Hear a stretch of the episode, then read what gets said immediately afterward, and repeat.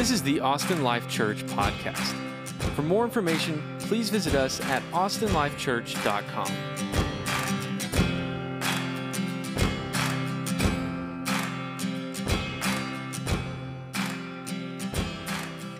Well, good morning. Happy Easter. How are we doing? Oh, okay. I thank you. I appreciate that. Yeah. Let's try this again. How are we? Decent. Okay. Good. We uh, we are alive. We man. The other day we were uh, we were at the Angel House and having lunch and just asking people like, "How's it going?" And the number of times just like that. Man, blessed to be here. Blessed to be alive. I was like, "That's right. Like we're alive. That's good news." You know, there, there's always hope in in what could come. So. Um, anyway, so good to have you. Is it echoey or is it just me? It is? Xander says it is. Okay, cool. So it's not just me. I appreciate that. I just want to make sure I'm not going insane. Um, so that's good to know.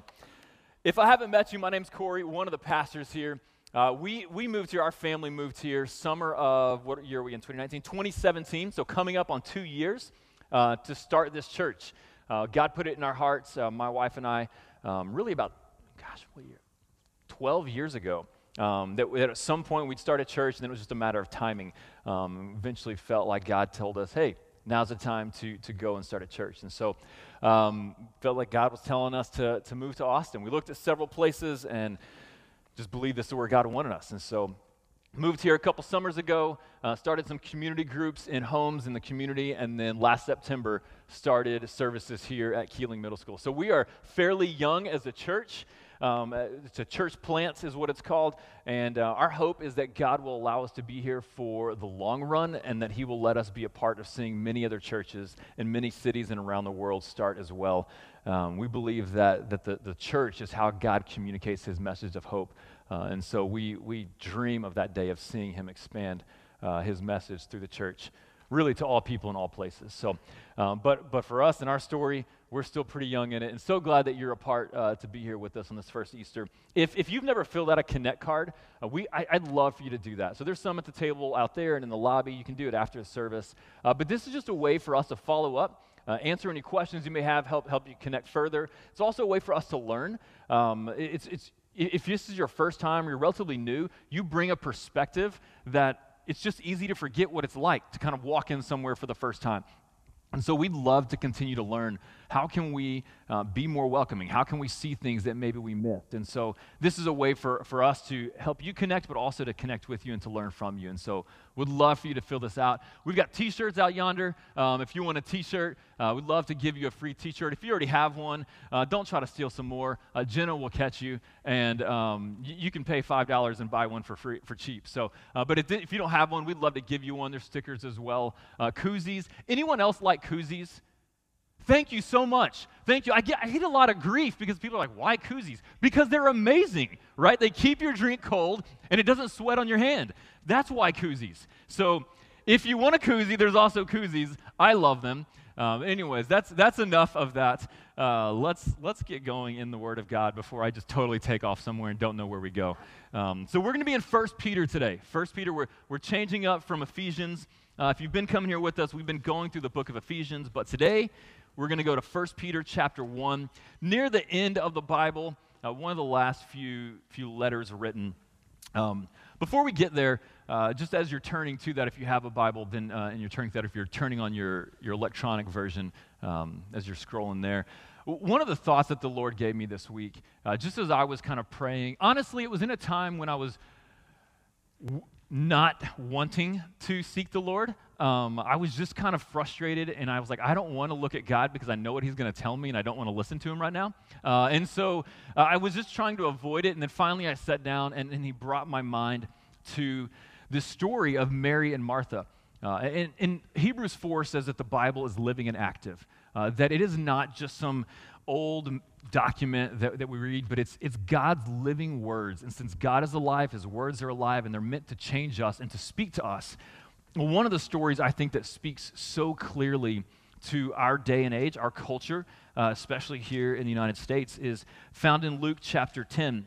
And Jesus comes into town, and, and Martha welcomes Jesus into her home to have dinner. Like, can you imagine just that concept, right? That Jesus, the, the, the living God, is in your town and you welcome him into your home, like you're prepping dinner, you're demonstrating hospitality to Jesus. And so Mary's all about just hustling around, um, serving Jesus. And her sister, um, did I say Mary? Martha is all about running around, preparing dinner, welcoming Jesus in. And her sister Mary is just sitting there, basically at the table with Jesus, talking to him just kind of sitting at his feet, listening to everything he's saying, and, and the dishes are piling up, and the, the food's getting cold because Mary is just lounging around, and Martha's running around, and, and Martha comes up to Jesus, and I don't know, I wonder, I think because they're sisters, she probably said it loud enough where her sister could hear, because that's what you do, and she's like, Jesus, can you believe Mary? Like, she's not helping at all. Doesn't that bother you? And Jesus looks to Martha, and he says, Martha, you are troubled and anxious about many things but Mary chose the most important thing. And I just think that phrase, you're troubled and anxious about many things, may not describe our culture any better than anything else. I just think as a culture, we are anxious and nervous and troubled about so many things because our eyes are just fixed on so many different things on, on serving here or doing this or, or making sure we have the right, the right clothes or the right food or like we're just fixed on all these things around us and jesus is like if that is what your focus is on you're going to be troubled and anxious because all of those things are going to let you down at some point but Mary is fixed on me, and therefore she has chosen the right thing because I will never let you down. And so I'm, I'm, I'm, I'm, re- I'm like, I told you, I was frustrated. I didn't want to listen to God. And that's where he takes me. He's like, Corey, quit looking all around you. You're going to be troubled and anxious if that's your focus. But if we can just sit at the feet of Jesus, that's choosing the right thing. It's choosing the best thing.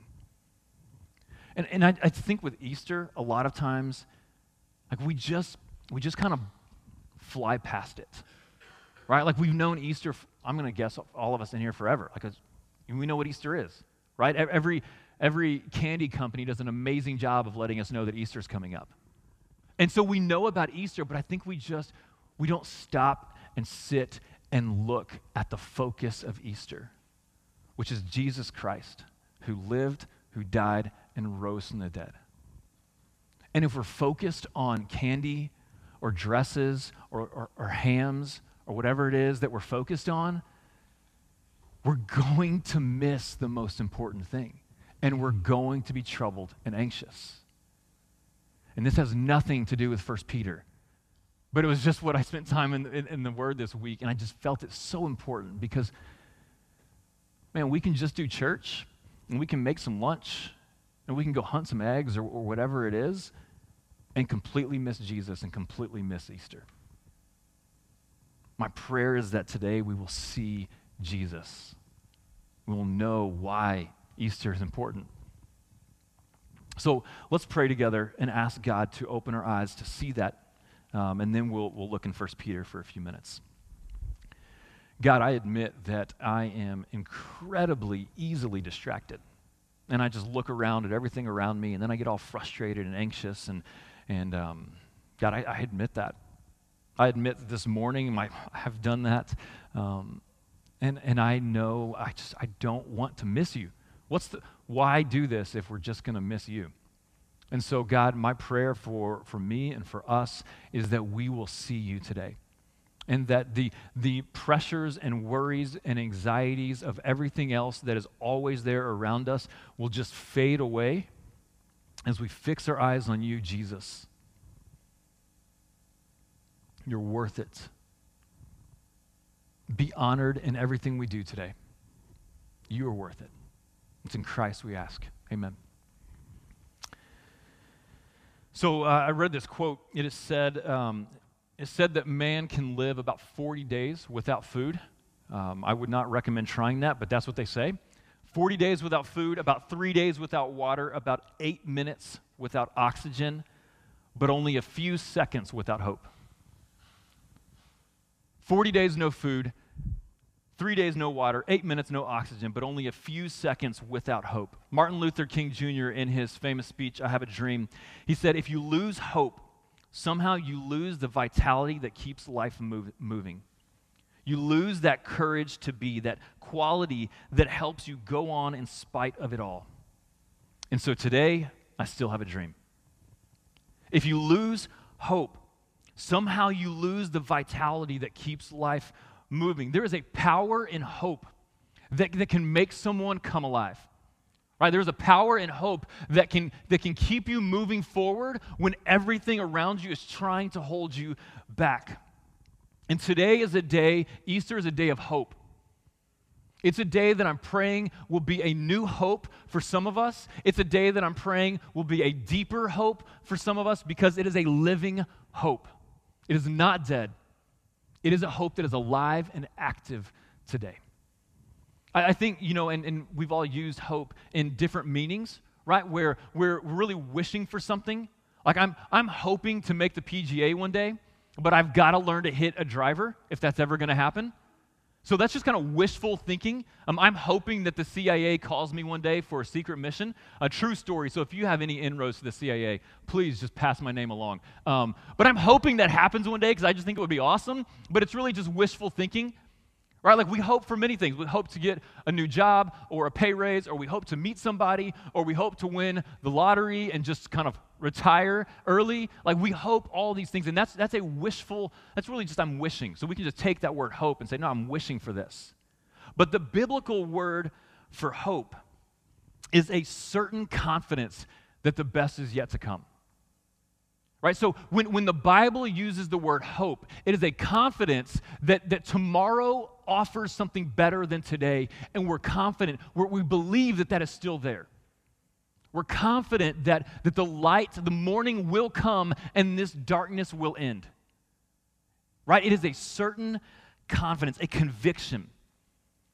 But when we lose hope, when we lose hope that the best is yet to come, I mean, that can crush us absolutely just wipe us out. I mean, just think about it, right? If, if you're sitting here right now and your firm conviction is that from this moment forward, everything is downhill,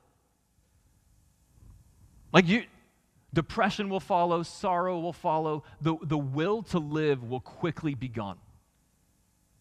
If we lose hope that, that there's better, that there's something better in the future. But if we have that hope, man, you can be getting crushed left and right, but we're like, okay, th- yeah, th- this may be hard right now, but there's a better day coming, and we fix our eyes on that, and that is what compels us to keep moving.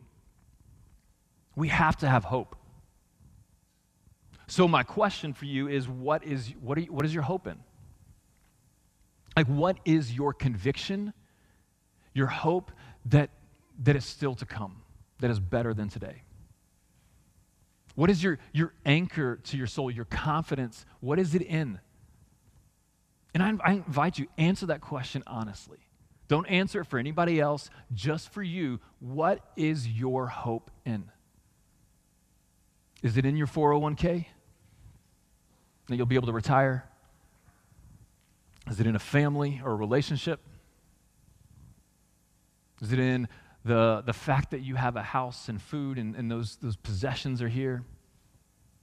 Like, honestly, what is your confidence and your conviction that keeps you moving forward? So, what if that hope fades away? What if the stock market crashes and we lose the 401k? What if the family never comes or falls apart? What if our health falls apart? What, what, if, what if the food that we have today is no longer there tomorrow? What is your hope in? Is it, is it living? Is it certain? Is it firm? Is it secure? Or is your hope in something that can and will fade away at some point? Because what our hope is in is what gives us confidence and certainty. If it's in something that's going to fade away, then it's only a matter of time before so do we. If our hope is in something that's going to crumble, then when it does, so will we. I try to imagine, I try to put myself in the shoes of those first disciples, those ones who were following Jesus. What, what must it have been like when, when they saw Jesus crucified and take his last breath? Matthew, Mark, and Luke, John all write that when Jesus died, it was around noon, and the sun failed to give out light for a few hours. Like, can you imagine that loss of hope? That even the sun is just like, I'm done. I can't even, I can't even do this anymore. These guys gave up everything to follow Jesus. Like they gave everything to follow Jesus, and now they're watching him killed on a cross. Like they gave, their hope was in him, and now their hope was dead. Can you imagine that feeling? Like that, that kind of frustration, feeling like you got gypped a little bit? Like, what in the world is going on here? But the good news of Easter is that Jesus isn't dead. So while their hope was lost, Jesus came back to life and brought a living hope that will never die again and that will never fade and never end. That is the good news of Easter. Is that today we can have a hope that is certain and secure and will never fade away. That's the message that Peter brings. He says in 1 Peter chapter 1, if you have your Bibles, read it with me. Blessed be the God and Father of our Lord Jesus Christ According to his great mercy, he has caused us to be born again to a living hope through the resurrection of Jesus Christ from the dead, to an inheritance that is imperishable, undefiled, and unfading, kept in heaven for you, who by God's power are being guarded through faith for a salvation ready to be revealed in the last time. Blessed be our God and Father, is where Peter starts. He, he gives his introduction and then he moves right into worship God. This is an emphatic statement. The word blessed means to, to praise, to speak kindly of, to speak well of. He says, Praise God, worship God. Like it's not this passive, kind of lazy, casual, like, ah, you know, what. this is a this is an emotive, eh, passionate word to worship God. Now, what makes this phrase so impressive is who he's writing to. He's not writing to a people who are comfortable and just kind of cruising in life and living the good life. He's writing to a people, it says in, in verse 1, to those who are elect exiles of the dispersion. He's writing to a people who've been exiled from their home. He's writing to a people who are being persecuted for their faith. He's writing to a people whose families are abandoning them because of their faith in Jesus. He's writing to a people who are suffering. The circumstances of life around them are hell on earth. And he's writing to them, and his first statement is hey, worship God. Like, give him everything. Like, I'll be the first to admit there are many times when my life is not going so great, I just don't want to worship him. I didn't even want to read my Bible this week because I was frustrated. Right? And yet, that's what Peter says Blessed be the God and Father of our Lord Jesus Christ. Worship him, no matter the circumstances. No matter what you walked in here with, no matter what tomorrow holds, or the next week, or next month, or next year, when the bottom crashes out and everything around you seems to crumble, worship God. How do you do that? Right? Surely I'm not the only one who's just sat there and thought, I no, I can't. How do I do this? How do you worship God when, when your family has just left you? How do you worship God when your home was taken from you? How do we worship God? Because according to his great mercy, he has caused us to be born again to a living hope through the resurrection of Jesus Christ from the dead we can worship God in any and every circumstance because we have a living hope in Jesus Christ. We have a hope that is alive today and will never die. We have a hope that no matter the circumstances is still living and is still moving and is still breathing and is still transforming us. We have a certainty under our feet that when the earth around us crumbles, there's a certainty in Jesus Christ that will never crumble and we can stand firm on it and we can know that his promise is true. That is how we worship God in any and every circumstance, is because we have a living hope. We're born again to a living hope through Jesus Christ. So, what is this? Like, wh- what does that mean? What is this living hope? In short, the living hope that Peter points us to is that in Jesus alone, we are given new life with God and promised a secure future forever that right here in Jesus, we can have a new life. We can be born again and we're secured a future with Him forever. That is the living and certain hope that when everything else will fall apart, that will never fall apart. So, why is he talking about being born again, right? Like we don't we don't typically talk about that in, in our normal everyday conversation. Is he talking about reincarnation? Is he talking about just like a, a different kind of perspective in life? Like, what does he mean born again? Nicodemus in John chapter 3 asked Jesus the exact same question. Jesus was talking about how you have to be born again, and Nicodemus, like, time out, dude. Like, I have to re enter my mother's womb? What do you mean, being born again? So it's an honest question. And Jesus answers, He's like, no, no, no, not physically, but spiritually. That you're born again, that you have a new life with God.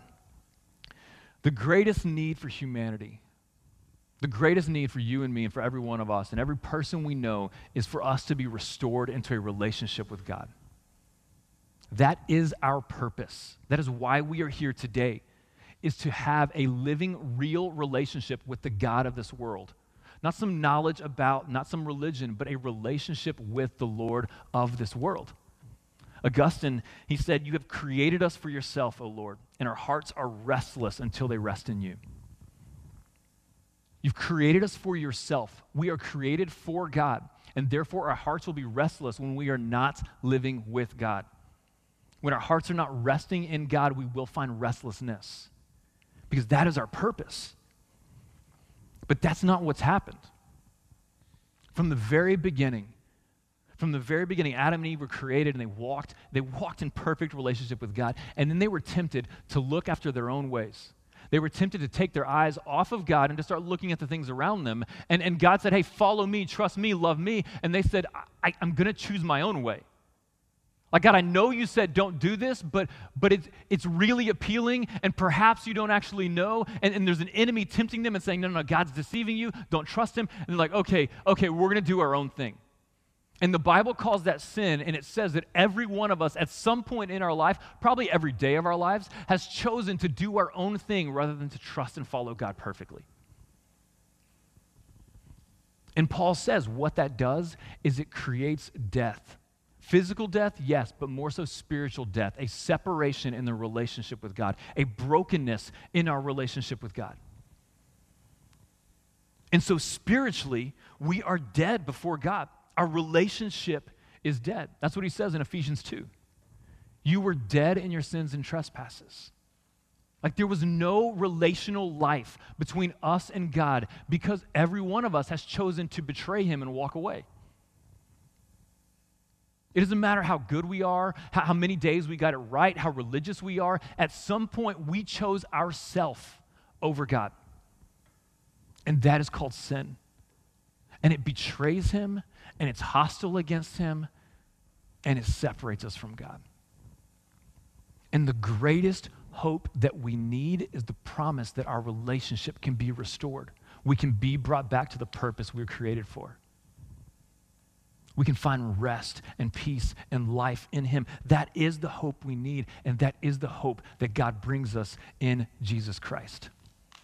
The living hope that we have is that while we were sinners, Christ came and died for us. And that even though we were dead in our sins, God in love moved near to make us alive by the work of Jesus Christ. That is the living hope that the Bible says we can have. And so he says, and how does that happen? How do we become uh, uh, alive? We're born again to a living hope through the resurrection of Jesus Christ. And I think so often we think that we, we get this relationship based on how good we are. Like, I'm a good person. I, I, was working at our old church one time with this the AC unit guy, and we were just talking about faith. And, and I said, man, like, what makes you confident that, that you're a Christian? And he said, I just believe that I'm good enough for the God that I know. I was like, okay, I like I appreciate that honesty, and I, I think it's probably what a lot of people believe.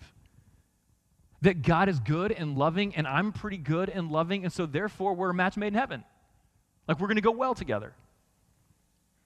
But the Bible doesn't actually teach us that we're good and loving. The Bible says that we're hostile against Him, that we're selfish, and that sin has separated us and, and removed us from the presence of God.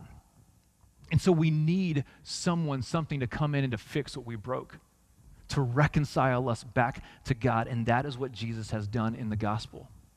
In 1 Corinthians 15, Paul says, This is what matters most.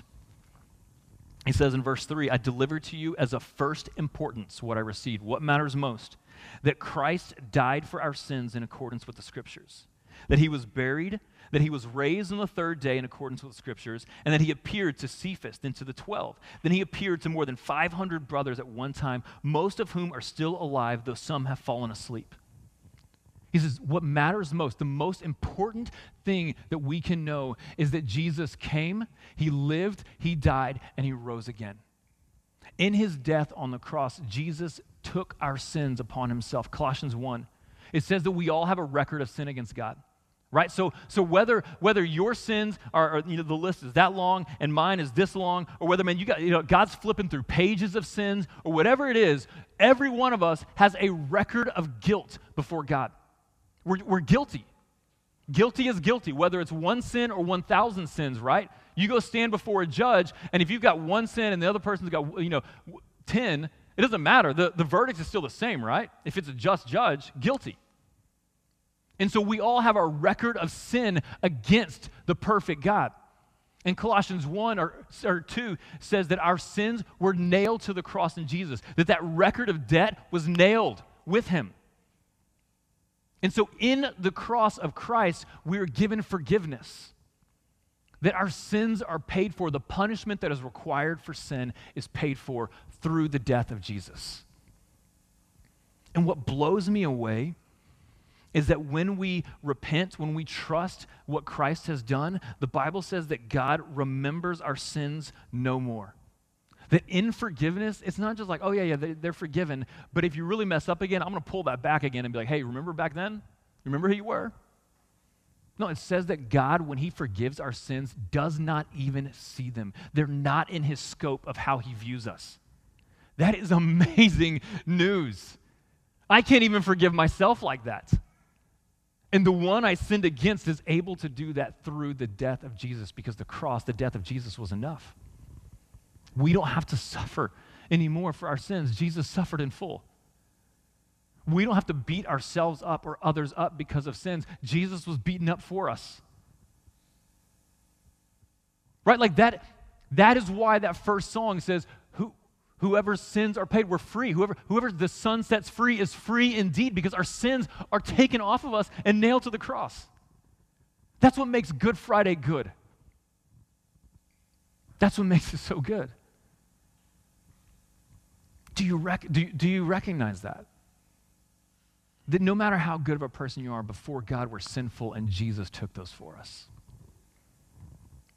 But it's one thing just for your record of guilt to be kind of erased. How are we made right? Like, how are we, how are we made righteous with God? That's through Jesus' perfect life and his resurrection. It's through the resurrection that Jesus is alive, that our hope in him and our future is alive. Look, here's the deal. If Jesus is still dead, let's go home. Right? Like I'm I don't need to wake up early on Sundays. I sleep in. I, I don't need to spend time reading my Bible because Jesus is dead. What's the point of this book? I, I don't need to try and put on humility and consider others more significant than myself because this whole thing of Jesus is, man, it's a facade. Like, yeah, maybe make somebody nice or help someone be a good person on occasion, but, but really, this isn't changing my life if Jesus is dead. But he's not dead, he's alive. And if Jesus is alive, which I believe he is, you, we have to do something with that. You, you, have to, you have to answer to that fact. Man, he has never, his body has never been discovered. We discovered a black hole for the first time recently, right? Like an actual image of a black hole in the first time of history. No one's discovered the body of Jesus. Scientists and people looking to disprove it, no one has proven or brought forward the body of Jesus. And so, if Jesus is alive, we have to do something with that. And either we're going to say, He is Lord and I'm following Him, or we're going to stand in our own knowledge and our own understanding and our own pride and say, Man, He may be alive, but I don't care. But if He's alive, we have to do something with that. And it's in that resurrection that our hope is alive. It's in that resurrection that we know nothing is impossible. And so circumstances may be crashing in around us, but we look at Jesus and we're like, That dude rose from the dead. And if I'm with Him, then anything is possible. If he can stand up over death and walk out over it victorious and, and unchain all of the sins for me and of the world, then, then nothing is impossible. There is a hope that is secure and steadfast that can take us through anything. It's a living hope alive with Jesus, and it will never fade away. That's not, only, that's not it.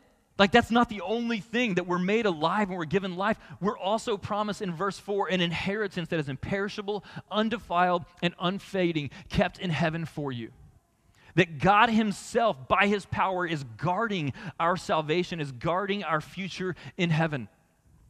Like,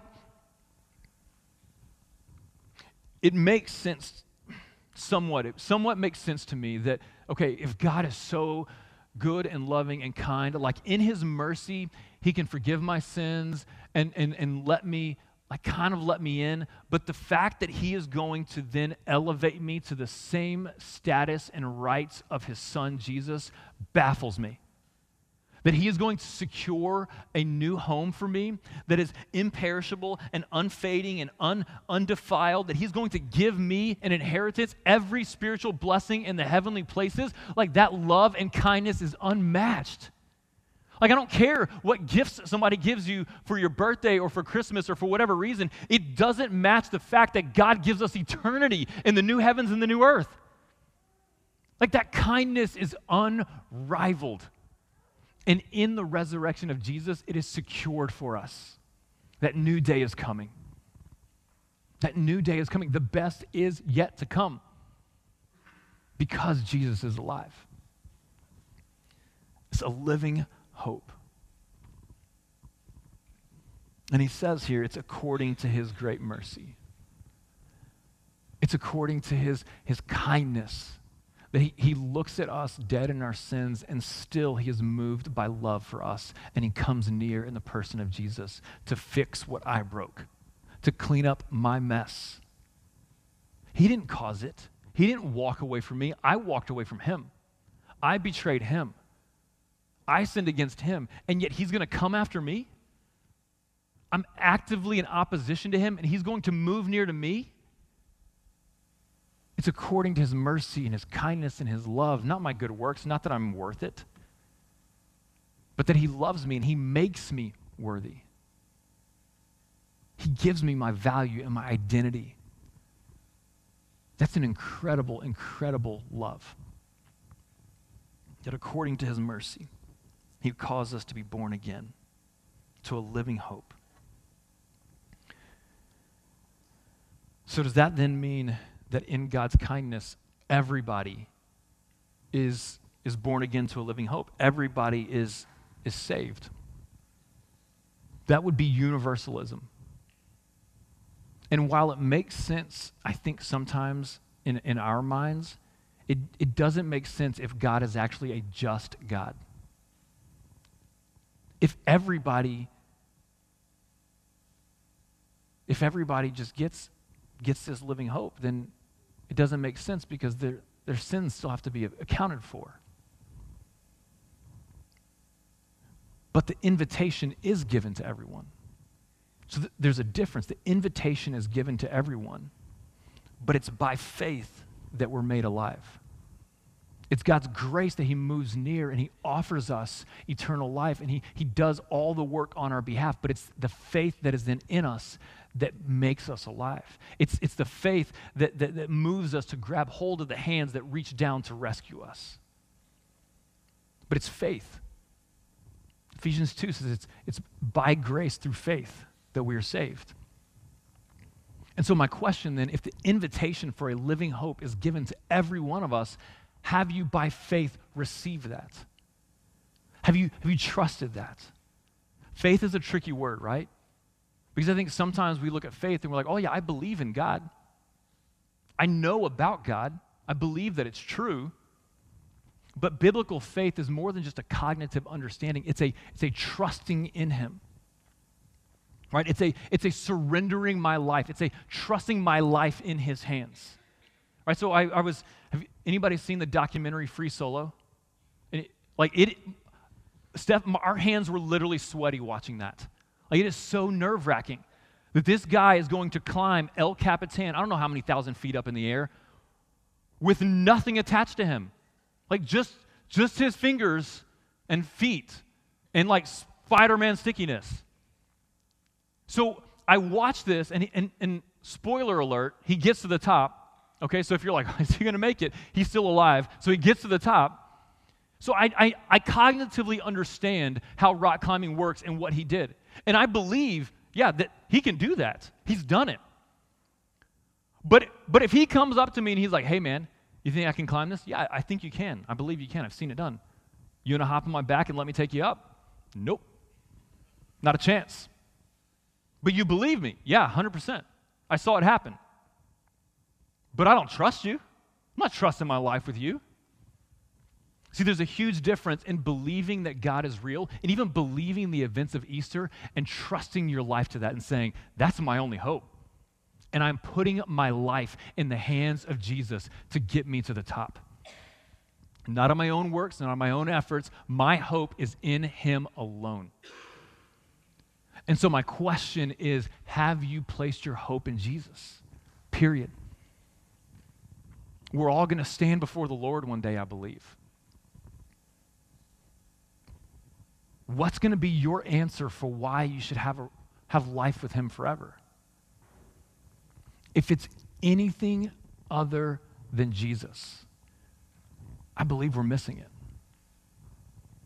If it's G, I believe in Jesus and I went to church, I believe in Jesus, and then we're bringing in our own efforts and we're missing the gospel. That it is only in Jesus and trusting in Him. If your answer is because of what Jesus has done, and that's my hope, then the Bible says you have a living hope that will never be taken away. I love the, I love the lyrics of this song. Because he lives, old, old school hymn. remember singing it uh, frequently growing up in church. God sent his son. They called him Jesus. He came to love, heal, and forgive. He lived and died to buy my pardon. An empty grave is there to prove my Savior lives. And because he lives, then I can face tomorrow. Because he lives, all fear is gone. Because I know he holds the future, life is worth the living just because he lives. It's because Jesus rose from the dead that our sins are forgiven and he can offer us new and eternal life, a living hope that will never let us down. That changes everything. That gives us hope when there's no hope anywhere else. Do you, do you know that hope? Is that hope what drives you and fuels you and compels you?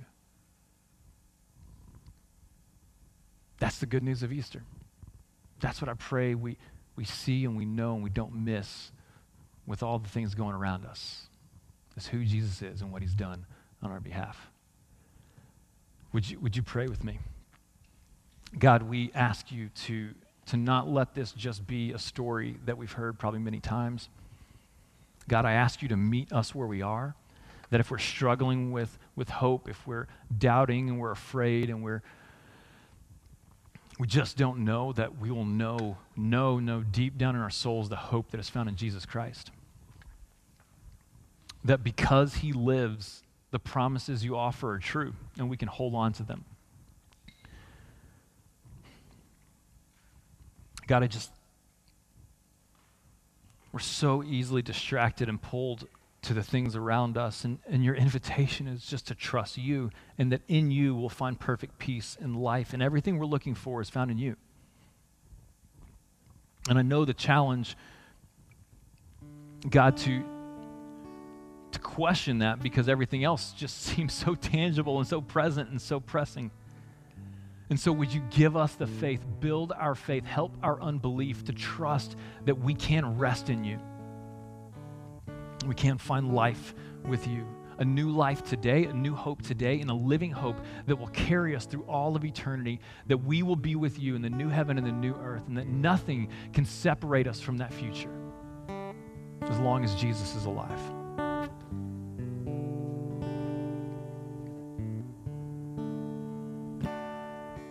God, speak to us.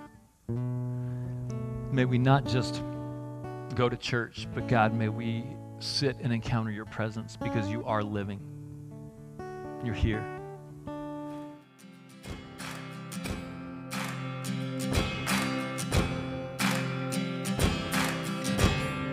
Thanks for tuning in to the Austin Life Church podcast. To help support us, please take a second to rate and review us on iTunes and visit us at austinlifechurch.com.